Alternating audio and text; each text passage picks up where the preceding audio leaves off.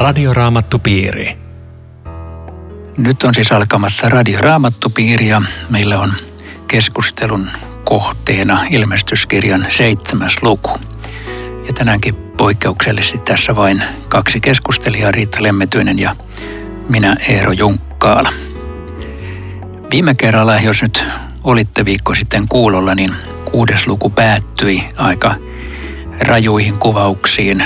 Maailman lopusta voidaan näin sanoa, Jumalan vihan viha kohtasi tätä maailmaa. Ja se, se päättikin ilmestyskirjan ensimmäisen ikään kuin lopun ajan tapahtumia kuvaavan tapahtumasarjan. Ja nyt sitten tämä seitsemäs luku on eräänlainen väliluku. Näin, näin mä sen ymmärrän, koska kahdeksas luku vie meidät uudestaan niihin lopun ja vaikeisiin asioihin, mutta tämä seitsemäs ei vie. Tämä on tässä eräänlainen huippukohta tässä mielessä, että se nostaa meidän katseemme pois maailman pahuuksista. Mä luen siitä alusta kolme jaetta. Tämän jälkeen näin neljä enkeliä, jotka seisoivat maan neljällä kulmalla ja pidättelivät maan neljää tuulta, ettei mikään niistä puhaltaisi yli maan ja meren eikä vasten ainoatakaan puuta. Ja vielä näin yhden enkelin, joka nousi idästä kantaen elävän Jumalan sinettiä. Hän huusi kovalla äänellä noille neljälle enkelille, joille oli annettu valta hävittää maata ja merta. Älkää hävittäkö maata, älkääkä merta, älkääkä puita, ennen kuin olemme painaneet sinetin meidän Jumalamme palvelijoiden otsaan. Mitä sä Riitta ajattelet, kun tämmöinen luku on meillä tänään edessä? Mä ajattelin just samaa, mitä sä, mihin sä tuossa viittasit jo. Tämä on otsikoitu pelastettujen joukko. Että ennen kuin tämän jälkeen tulee vielä todella aika rajoja lopun ajan tapahtumia ja ennustuksia siitä, niin, niin se katse siirretään ihan muualle pois kirkkauteen. Tuli, tuli mieleen Stefanus, joka ennen kuin ensimmäinenkään kivi lensi hänen päälleen, taivas rävähti auki. Jeesus, mä oon täällä. Rohkeasti vaan. Niin tässä on ihan sama soundi, että rohkeasti vaan kristikansa. Mä oon täällä. Mä oon joskus ajatellut tätä ilmestyskirjan rakennetta ja seitsemättäkin lukua sillä, että se on vähän niin kuin lentokone, joka nostaa meidät pilvien yläpuolelle. Et siis mm. täällä pilvien alapuolella saattaa olla sadetta ja sumua ja synkkää ja kurasta ja likasta ja vaikeita. Ja sitten kun lentokoneella menee pilvien toiselle puolelle, niin ahaa, aurinko paistaakin. Siis se on olemassa. Jumalan aurinko ei ole mihinkään häipynyt, on vaan pilvet välissä. Ja sitten tulee välillä taas takaisin. Ja nyt ilmestyskirja, jos tätä kuvaa käytetään, niin aina välillä nostaa meidät pilvien yläpuolelle katsomaan sen, sen niin kuin varsinainen todellisuus, joka on se, että Jumalalla on homma hanskassa, ei mitään hätää. Täällä näyttää välillä pahalta, siellä ei. Mm. Se on erinomainen kuva. Sopii hyvin tähän, mikä, mikä tässäkin on käsillä. Ja jotain siis Jumalan tuomio tuomiota on tulossa, ja, mutta se on sitten tämmöinen jännä uusi ajatus tässä, että ennen sitä hänen omat sinetöidään. Taas mä ajattelen sitä aikaa, joka, joka ymmärsi sillä sinetillä ihan jotain muuta kuin me, koska tota, oli käytäntönä, että isäntä sinetöi orjansa, että nämä on mun tatuointia tai polttetimerkki, komentaja sotilaansa. Ja silloin oli semmoinen viesti, jos sulla oli jonkun sinetti, että joka tähän koskee, koskee minuun, joka tämä sineetin laitto. Että jotain näin ihmeellistä Jumala tekee omilleen, koska hän valvoo tätä ja omaa seurakuntaansa maailmassa. Ja sitten tämä sinetti viittaa niin kuin ilmestyskirjassa lähes kaikki vanhaan testamenttiin. Että Hesekielin kirjassa, se on tuossa alaviitteessäkin todettu, on tämmöinen jae Hesekiel 9, 4 kulje Jerusalemin halki koko kaupungin läpi laidasta laitaan ja tee merkki kaikkien niiden otsaan, jotka huokaavat ja valittavat kaupungissa tehtävien iljettävyyksien tähden. Tästä vielä tästä Hesekielistä on sanottu, että se merkki on tässä hebrean taava-kirjain, joka tuolloin kirjoitettiin suurin piirtein ristin muotoon. Niin tässä on ikään kuin nähty aavistus jo tämmöistä ristinmerkistä otsaan. Toinen merkki, mikä vanhassa testamentissa on vastaavan kaltainen, on siellä Egyptistä lähtevän porukan merkki, eli tee vedensively ovenpieliin. Ja se on merkkinä, ja. että tuho ei kohtaa. Eli tässä on hyvin vahva raamatullinen tällainen. Ja meillä oli Efesolaiskirjassakin, että pyhä henki on annettu sinetiksi niille, jotka uskovat Jeesukseen. Että se sinetti meillä on, me olemme sinetöityjä. Tota. Mutta sitten sit kun sanotaan, että älkää hävittäkö maata, älkää merta, jos sitten siinä töydään, niin se tuskin tarkoittaa sitä, että kristikansa pääsisi täällä nyt kuin koira veräjästä ja joudu kärsimään mitään. Ehkä pikemminkin joutuu ajattelemaan niin, että kyllä joutuu hädän alle, mutta usko säilytetään. Se lupaus on. Toi on, on hyvä havainto. Meillä on joitakin raamatun kohtia, jotka vähän niin kuin vihjaisi siihen, että Jumala säilyttää omansa, niin kun muilla on vaikeaa. Mutta pääasiassa Raamattu puhuu päinvastaisesta, eli siis niin paljon kristittyjen ahdistuksesta ja vaikeuksista kerrotaan, että me ollaan osa tätä ihmiskuntaa sairauksien ja syntien ja muiden asioiden alaisuudessa. Ja ei välttämättä meidän elämänkohtalot ole aina helpompia, onnellisempia kuin muiden, mutta meillä meil on siis turva. Jumalassa me tiedetään, että elämä on Jumalan kädessä silloinkin, kun on, on täällä tosi vaikeita ja, ja se, on, se on ratkaisevan suuri ero. Sitten joku raamatologia miettii, kun hän lukee tätä jatkoa, että hetkinen, että mä, mut ohitetaan. Koska tämä tämmöinen 144 000, niin tämä on niin pieni luku, että tuskin mä nyt siellä on mukana. Nyt, nyt Eero, vanhan testamentin eksegeettinen selitys tähän näin, että tota, kuka tähän siunattuun porukkaan nyt sitten kuuluu? Joo, tässä, tässä luvussa on itse asiassa ikään kuin kaksi porukkaa. Tässä on ensin tämä todella käyttää 144 000, sitten tulee vielä suuri joukko, jota ei enää pysty laskemaankaan. Ja itse asiassa mä ajattelen, että nämä ei ole kaksi eri porukkaa, mutta voihan ne ollakin. 144 000 olen aika varma siitä, että on symbolinen luku, niin kuin ilmestyskirjaluvut yleensäkin. Sehän tulee laskettuna esimerkiksi näin, että 12 kertaa 12 kertaa tuhat. Ja kun siinä on se 12, joka on Israelin heimojen luku ja 12, joka on apostolien luku, niin siinä on erittäin vahvasti vanha testamentti ja uusi testamentti läsnä. Ja kun se kerrotaan tuhannella, niin se, se niin kuin viittaa, että tämä joukko on suuri. Se tuhathan oli tuolla aikaisemminkin yhtenä kertolasku lukuna luvussa viisi. Tässä puhutaan semmoisestakin heimoista, jotka ei enää ollut olemassa. Ja tämä heimoluettelokin on vähän poikkeava muualla raamatussa ei ole tätä järjestystä, näin mä oon ymmärtänyt. Mutta olisiko, se, olisiko tässä jotain siitä, mitä Paavali sanoi, että oikea Israel on se, joka sydän on ympäri leikattu, eikä johonkin tiettyyn heimoon kuuluminen? Niin, tätä on tietenkin aika paljon mietitty, koska tuossa Juudan heimosta siinä Ruben, Gad, Aster ja niin edelleen. Jos tämä tarkkaan katsellaan, niin tässä on pikkusen ongelmia suhteessa vanhan testamentin Jaakobin poikien nimistä tuleviin heimoihin. Koska tästä puuttuu kokonaan Daan, silloin se putoo 12-11, mutta sitten siellä on, on, on Joosef ja Manasse, joka on sikäli erikoinen, että vanhassa testamentissahan se meni näin, että 12 pudotettiin Leevi pois, kun ne ei saanut maa, perintöosaa. perintöosaa. Mutta Joosef pantiin Efraim ja Manasse, eli Joosefin pojat, eh, tuuras Joosefia, jolloin saatiin luku 12 säilymään. Mm. Mutta tämä ei mene saman logiikan mukaan, koska tästä puuttuu se Efraimkin. Mutta täällä on Leevi mukana. Nyt menee jo raamattu, kuuntelija ihan sekaisin.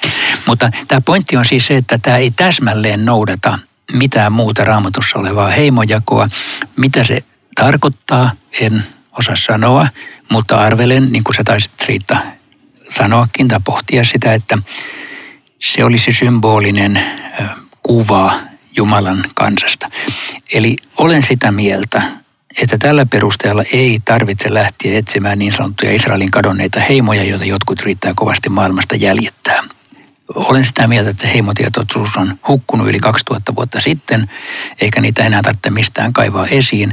Juutalaisuutta on maailmassa joka puolella, mutta ei se ole välttämättä tämmöinen, että ne on nyt sitä heimoa ja sitä heimoa, että kaikkein naurettavin tämän suunnan selitys, joka on tietenkin hassu, on se, että jotkut sanoo, että tanskalaiset on daanilaisia, kun Tanska on Danmark. No, nimi sopii hyvin, mutta Muu ei. Tota, muu ei. Eli, eli tätä, tätä on ehkä turha lähteä jäljittämään, koska ilmestyskirjan kuvakieli antaa niin kuin muusta avaimet, että siellä on Jumalan kansa, joka tässä nimetään ikään kuin vanhan testamentin nimillä, mutta, mutta ei ihan eksaktisti. Joo. Et, et tässä on vanhan testamentin kansa ja uuden testamentin. Mulle tuli mieleen se Jeesuksen vertaus onko se mikä 13, kun ne enkelit lähetään teille ja aitovierelle ja sitten se, se käsky kuuluu, että heidän tulee kutsua ja kerätä, kunnes minun taloni on täysi. Ja tässä, tässä on jotain siitä, että nyt ollaan tässä vaiheessa. Kutsu on käynyt, kutsut ovat ottaneet vastaan. Täällä on väkikolla. Nyt se hetki on tullut. Joo. Mä vielä problematisoin tätä nimiluettelua pikkusen sen verran, että joskus arvellaan näin, mutta mä, mä en pidä sitä hirveän hyvänä selityksenä, että Daan puuttuisi tästä sen takia, että Daan oli käärmeenä tiellä siellä ennustuksessa ja jotkut sanoivat, että Daanin heimosta tulisi antikristus. Mä en pidä tätä selitystä oikeana, koska sitä heimotietoisuutta ei Daanissakaan enää mun mielestä ole millään tavalla säilynyt. Mutta kuten sanottu, voimme tyytyä siihen, että tällä kuvakilla kuvataan sitä joukko. Ei ne myöskään ole Jehovan todistajia, ne muuten väittää, että ne on nämä. Väittää, joo. joo. Mutta ne voisi olla jonkinlainen osa tätä, sitten tätä tämän jälkeen minä näin tulee sitten vielä niin kuin u- uusi porukka tähän. Mutta ne voisi kuitenkin olla samaa joukkoa mm. tai, tai jonkinlainen etujoukko, tai mitä sä ajattelet? Etujoukko on ihan hyvä näkökulma, mutta tässä on nyt just jotain semmoista, mihin, mistä ei voi tulla, niin kuin sanoit, että me tiedämme, että se on näin piste. Joo, näin me, näin me joudumme siis erittäin monta kertaa niin. ilmestyskirjan niin. kohdalla sanomaan, että täällä on nyt sellaiset raamatun selitteet, jotka eivät tiedä oikein mitään. Mutta mut itse asiassa kyllä me, kyllä me jotain tiedetään, koska me on luettu aika paljon ilmestyskirjan tulkintoja ja me yritetään mun mielestäni aika pitkälti seurata sitä, mikä on normaali kristillinen tulkinta näille luvuille Kyllä, ja antaa siihen ikään kuin kuulijoille avaimia. Ja tämä luku, kun tämä on näin tämmöinen eksakti, niin tulee mieleen se Jeesuksen vertaus. Sulla on 99 lammasta ja yksi on kadoksissa. Mä, mä lähden, kun se yksi pitää saada tänne vielä. Eli Jumala tietää, ketkä hän valinnut ja kutsunut ja ne on siellä. Joo, toi on tämä hyvä pointti, koska sekään ei tarkoita, että hänellä olisi täsmälleen 99 ei. jossain. Ei se tarkoita ei. sitä, vaan se tarkoittaa, että tuolla on paljon porukkaa, mutta yhtä etsitään. Ja. Vähän sama, ja. sama pointti tässä näin. Joo. Vielä voisi yhteen tuohon jakeseen kolme puuttua. Joskus on oikeasti käytetty tätä, että älkää vahingoittako puita, niin tämmöisenä luonnonsuojeluraamatun kohtana, hmm, no en tiedä, no, osuuko se ihan kohdalleen, mutta näin, näin joskus selitetään. Se, oikeastaan sehän on siellä ensimmäisessä Mooseksen kirjassakin jo, että meidän tulee suojella ja varjella ja tätä, niin. tätä luomakuntaa, että se on vähän sama. Kyllä, että siis se pääperitääntä on raamatullinen, on, että joo. huolehtikaa luomakunnasta. Ja. Se on ilman muuta raamatullinen, että avautuuko se tästä kohdasta, niin se on nyt sitten epävarmaa. Mutta sitten tulee taas tämmöinen megaluokan näkyy. Tämän jälkeen yhdeksän näin suuren kansanjoukon niin suuren, ettei kukaan kyennyt sitä laskemaan. Siinä oli ihmisiä kaikista maista, kaikista kansoista, heimuista. He puhuivat kaikkia kieliä. He seisovat valtaistuimen ja karitsan edessä yllään valkeat vaatteet ja kädessään palmon oksa. Mielettömän hieno kuva. Katsotaan tauon jälkeen, että mitä tämä tarkoittaa. Tämä on Radioraamattu Piiri. Ohjelman tarjoaa Suomen raamattuopisto www.radioraamattupiiri.fi. Radioraamattupiirikeskustelu jatkuu ilmestyskirjan seitsemännen luvun loppupuoliskosta ja Riitta Lemmetyinen on tässä keskustelemassa kanssani ja minä olen Eero Junkkaala. Me luettiin äsken siis jäi yhdeksän, jossa kerrotaan, että valtava kansanjoukko, jota kukaan ei kykene enää laskemaan, on Karitsan edessä ja valkeat vaatteet päällä ja kädessään palmun oksa. Tähän on se kuva, joka aika usein niin kuin maalauksissa tai muissa näkyy taivaassa. Mä välillä mietin, että onko se kiva heilutella palvennuksia vaan siellä, mutta mitä sä Riitta arvelet? Mulle toi sama ajatus tuli mieleen, koska tätähän kuulee, että mä en viite seistä missään ja laulaa jotakin yhtä, yhtä säkeistyä ja sitten palvelukset käsissä, mutta Tämä on varmaan semmoinen kuva jostakin, joka on meille tässä käsittämätöntä, kun se sitä Jumalan edessä, niin sitä ei väsy Jumalan katselemisen. Hän on jotain niin käsittämättömän ihmeellistä, että sun ainoa vastaus on kiitos ja ylistys. Mä saan olla täällä. Var, varmaan noin ja myöskin ehkä sillä, että kun Johannes on nähnyt jotain tuon puoleista, ja hän yrittää mm. kuvata sitä inhimillisillä sanoilla, niin on täysin varmaa, että sanat loppuu. Ei, ei ole mitään sanoja, jolla selittää, mikä on taivaassa, mitä siellä toisella puolella on. Ja niin hän kuvaa sitä näin. Tämä on kaunis kuva. Kyllä tämä antaa varmaan sen vaikutelman, että siellä on kaikki hyvin, siellä on kaikki parasta mahdollista. Laulu ja ylistys kuvastaa sitä ja toi, mitä sanoit, niin kuin Jumalan läsnäolo. Joku totesi osuvasti tähän jakeeseen, että tämä on yksi niitä harvoja raamatun paikkoja, että siellä puhutaan suomalaisesta. Ajaa, miten niin? Kaikista kansoista. Ainakin mekin. Et se ajatus, mikä, mikä mulle tästä tuli, kun tässä kerrotaan, ketä on taivaassa. Että mä että tämä nyt olisi semmoinen jae, jonka mä pallottelisin kaikille Suomen rauhan yhdistyksille. Ne seuraavassa käsittelisi tätä jaetta. Kaikista kansoista ja heimoista, kielistä, kulttuuritaustoista tullaan Jumalan valtakuntaan, eikä yksin omaan heidän riveistä. No niin, se on aika tiukka kritiikki yhtä porukkaa kohtaan, mutta tällaisia porukoita on. Siis toi on aika terveellinen näkökulma ylipäätänsäkin, kun me aika helposti ajatellaan, että meidän porukkamme on ainoa oikea ja muut on pikkusen epäilyttäviä, mutta, mutta siellä on siis valtavasti sakkia ja, ja kyllä kun ajattelee, että miten eri puolta Afrikkaa ja Aasiaa ovat sinne tulleet, niin kyllä ne tulee aika erilaisista traditioista ja niillä on erilaiset kengät ollut jalassa kuin meillä ja täydellisesti erilaiset noin muodoltaan ja. Jumalan palvelukset ja kaikki, mutta ne on Jeesuksen takia sinne päässyt ja on se valtava riemu, että siellä ollaan samaa porukkaa, eikä enää pohdita, että miten te tulkitsitte nämä uskonkohdat. Mutta se, mikä voi jää puhuttelemaan tässä, on se, että kun, kun näin niin kuin monella sanalla kerrotaan tausta, maat, kansat, heimot, kielet, niin jotenkin tuli semmoinen hyvä mieli, että perille päässeiden kotiseutua ja taustaa ei vähätellä, että ai jaa, sä oot sieltä Suomesta. No, tämä vanha maailma on mennyt, älä nyt siitä enää puhu. Se on tärkeää, se on Jumalan luomaa maailmaa sekin ja sieltä mä tulen ja sillä on merkitys tässä vielä jotenkin. Muuten sitä ei tälleen sanottaisi, se tekee kauhean hyvää. Kyllä, toi heimoista, niin ainakin sitten hämäläiset, karjalaiset, savolaiset, mutta ehkä, ehkä joka kylältä melkein on siellä mm. porukkaa. Tai sitten Aasia, Afrikka, siellä on vallan vaan heimoja. Näin on. Ja sitten mä ajattelen sitäkin taas niitä Johanneksen seurakuntalaisia, kun ne, kun ne lukitaan. Se pieni porukka, joka osa istui vankilassa ja toiset ei tiedä, miten ne jaksaa. Ja sitten sit kerrotaan, että hei, lopus on tällaista. Ei voi olla.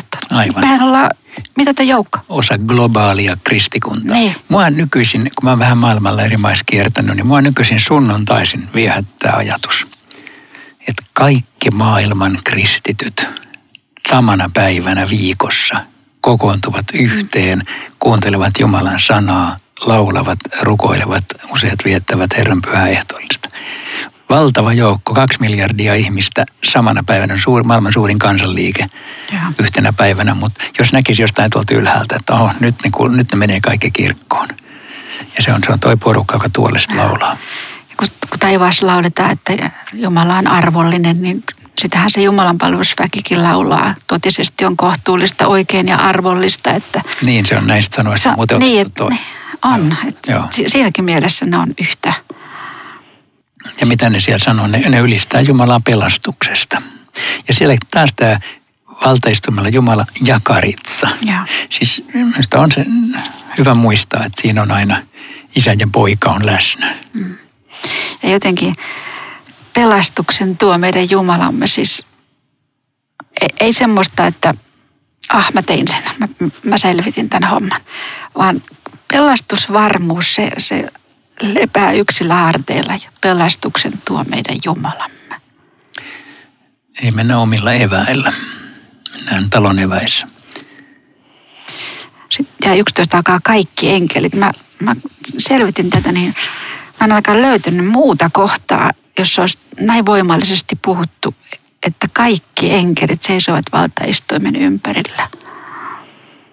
Ja kiittää Jumalaa, kuka hän on. Siis sen täytyy olla kyllä jälleen näkyy. Että... Joo, ja paljonko niitä on, niin se kerrottiin viiden luvun jakeessa 11.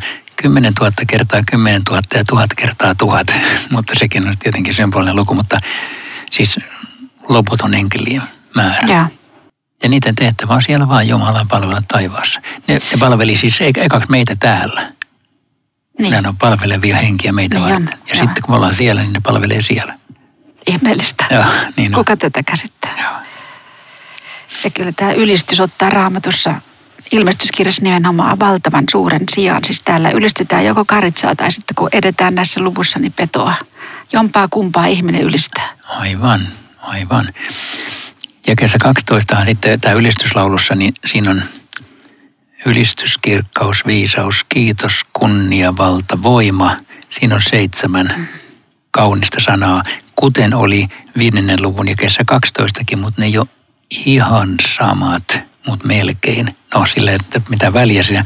Mä luulen, että näillä kaikilla sanoilla, siis sillä seitsemällä on väliä, koska se on tämmöinen ilmestyskirjan läpikulkeva täydellisyyden luku.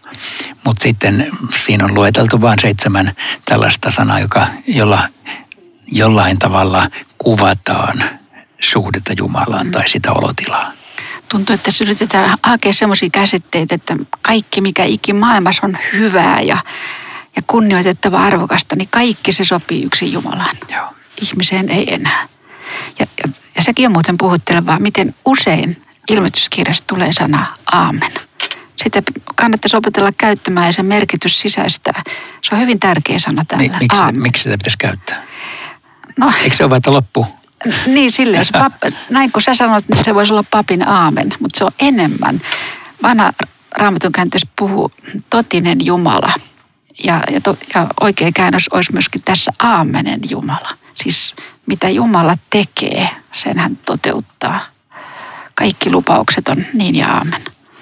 Joo, seurakunnassa on vanhastaan, jo alkuseurakunnasta lähti ilmeisesti, niin on ollut sellainen käytäntö, että, että kun puhuja lopettaa puheensa, niin se opettaa jonkinlaisen tämmöisen niin ylistyssanaan. Ja sitten seurakunta sanoo aamen mm. niin yhteen ääneen. No meillä se on Jumalapuksen liturgiassa, että se lauletaan joskus kolmeen kertaan, mutta siitä voi jo hukkua tämä kuitenkin tämä ajatus, mm. että, että niin kuin jokainen sanoo aamen. Se on, mm. niin kuin hyväksyy sen, ja että, että tämä on totta. Ja se on se. Tämä on voimassa, joo. Sitten tulee tota tosi puhutteleva episodi täältä. Joo, tämmöinen keskustelu.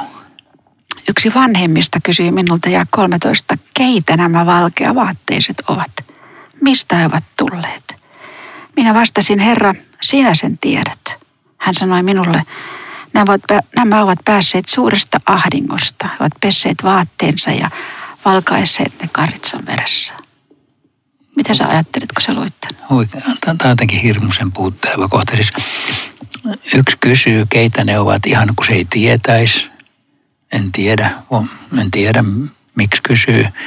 Mutta sitten tämä, tämä vastaa, heittää niin kuin Herralle tämän vastauksen. Mutta tämä vastaus on, on kyllä semmoinen, jonka me, me kristityt mielellään tartutaan. Pääset suuresta ahdingosta, pesty vaatteet ja valkaistu karitsan veren. Se on tietenkin raamatullinen kuva Jesajasta, että vaikka synnit olisi veriruskeat, tulevat villan valkoisiksi. Mutta äh, se, se on kuitenkin jotain jo uskon ydintä, että minun syntini on pesty pois. Siellä, siellä on saanut olla puhdas ja pyhä. Minustakin tämä oli tavattoman puhutteleva tämä, tämä yksityiskohta, koska enkeli kysyy tai yksi vanhemmista ja Johannes antaa sen takaisin. Että voiko se olla, että hän niin kuin tavallaan ajatteli, että kyllä mä oikeastaan sen vastauksen tiedän, mutta se tuntuu niin uskomattomalta, että minä pääsisin tohon porukkaan. Mahdotonta.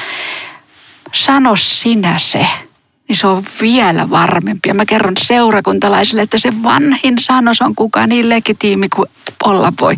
Ja tähän se varmuus perustuu. Joo, Sano sinä. Toi, toi on hyvä. Ja sitten tämä jatko, mä, jos mä luen tämän, koska tämä on, hyvin kaunis raamatun kohta, tämä on, on yksi helmiä raamatus, niin mä luen tämän, miten tämä luku vielä loppuu. Että Sen tähden he ovat Jumalan valtaistumen edessä ja palvelevat häntä hänen pyhäkössään päivin ja öin. Ja hän, joka istuu valtaistuimella, on levittänyt telttansa heidän ylleen. Nälkä ei heitä enää vaivaa, ei jano, enää ei heitä polta aurinko eikä pahtava helle. Karitsa, joka on valtaistumen edessä, kaitsee heitä ja vie heidät elämän veden lähteille, ja Jumala pyyhkii heidän silmistään kaikki kyyneleet. Ja sanattomaksi menee. Tämä on niin kaunis. Tämä on ehkä konkreettisimpia taivaskuvauksia, mitä meillä raamatussa on. Ja, ja samalla on, on sitten sanottava, että ei tämäkään ole kovin konkreettinen. Se on, se on niin kuin kuva, joka heijastetaan jotain tällaista, mutta, mutta mulle tulee se tunne, että sanat loppuu siis. Mm. Johannes ikään kuin hapuillen etsii sanoja, millä hän kuvaisi sitä olotilaa, mikä on perille mm. päässeiden tila. Jotenkin tästä, kun Jumala kuivaa kyynelet, tulee, tulee niin semmoinenkin turvallinen olo, että, että Jumala myöskin koko ajan kulkee meidän elämän matkassa ja tietää, että miksi me itketään ja niitä kyyneleitä vuodatetaan. Että hän on koko ajan elämässä tilanteen tasalla myös tällä hetkellä. Ja joskus tulee sitten se hetki, että hän ottaa taivaallisen nenäliinan ja, ja kaikki mennyt on poissa. Ja sitten se käytös kävi mielessä, kun tuota luit, että kyllähän tästä on kaukana tästä kuvauksesta näiden negaatioiden välityksellä myös se, että mitä menestysteologia tarjoaa, että jos sä uskot, niin ei, ei nälkää, ei janoa, ei, ei mitään. Että, että kyllä tästä tullaan suuresta ahdistuksesta ja, ja paljon on jouduttu itkemään. Tässä on se matka. Niin, todellakin se sanoo tonkin, niin. tonkin puolen tämä, tämä teksti samalla. Joo. Elämän vesi, eikö se ole kuva pelastuksesta? On, se on, se on läpi vanhan ja uuden testamentin on tämä, tämä elämän veden virta. Ja, ja sitten jakesta 15 palvelevat hänen pyhäkössään. No siellä ei mitään oikeasti mitään mm. temppeliä ole. Hän on liittynyt telttansa heidän ylleen. Se on, se on ilmestysmaja. Tässä on kuitenkin nämä vanhan testamentin kuvat, koska Jumalan kohtaamisen paikka oli ensin ilmestysmaja, sitten temppeli. Mm niin ne on ikään kuin läsnä siellä, mutta, mutta ne eivät ole enää tietenkään mitään taloja tai teltta, kankaita, vaan, vaan se, ollaan, se on Jumalan läsnäolo. Ja ilmestysmaita ja temppelissä myöskin, niin siellä oli siis pyhä ja kaikkein pyhin, niin siellä kaikkein pyhimmässä oli varsinaisesti Jumalan läsnäolo. Ja nyt kun Jeesuksen kuollessa esirippu repesi kahtia, niin se jo kertoi siitä, että se avasi tien kaikkein pyhimpään. Nyt, nyt ollaan siellä. Joo. Ja tämä kuva on jotain niin, niin ihmeellistä, että mulle tuli mieleen, kun ilmestyskirjahan alkoi näin, että hänelle, joka rakastaa meitä ja on antanut itsensä verensä meidän hyväksemme, niin mitä se rakkaus on, niin, niin kutsu tähän kirkkauteen. Nyt on varmaan aika vaan rukouksessa tämä asia vielä Jumalalle kertoo. Riitta, teetkö sen? Rakas taivaallinen Isä Jeesuksessa Kristuksessa me olemme sanattomia sinun käsittämättömän hyvyytesi edessä, joka kuuluu meille. Jokaiselle, joka istuu siellä raamattopiirissä tai kuuntelee kotona. Kotiin odotetaan. Kyyneletkin tunnetaan ja kerran ne pyytään pois. Kiitos siitä, että me ymmärrämme, että sinä annat voimaa matkalle, kunnes tämä aika ja päivä koittaa. Aamen. Kiitos kun jaksoit tänäänkin kuunnella ja viikon päästä jatkamme. Radioraamattupiiri. www.radioraamattupiiri.fi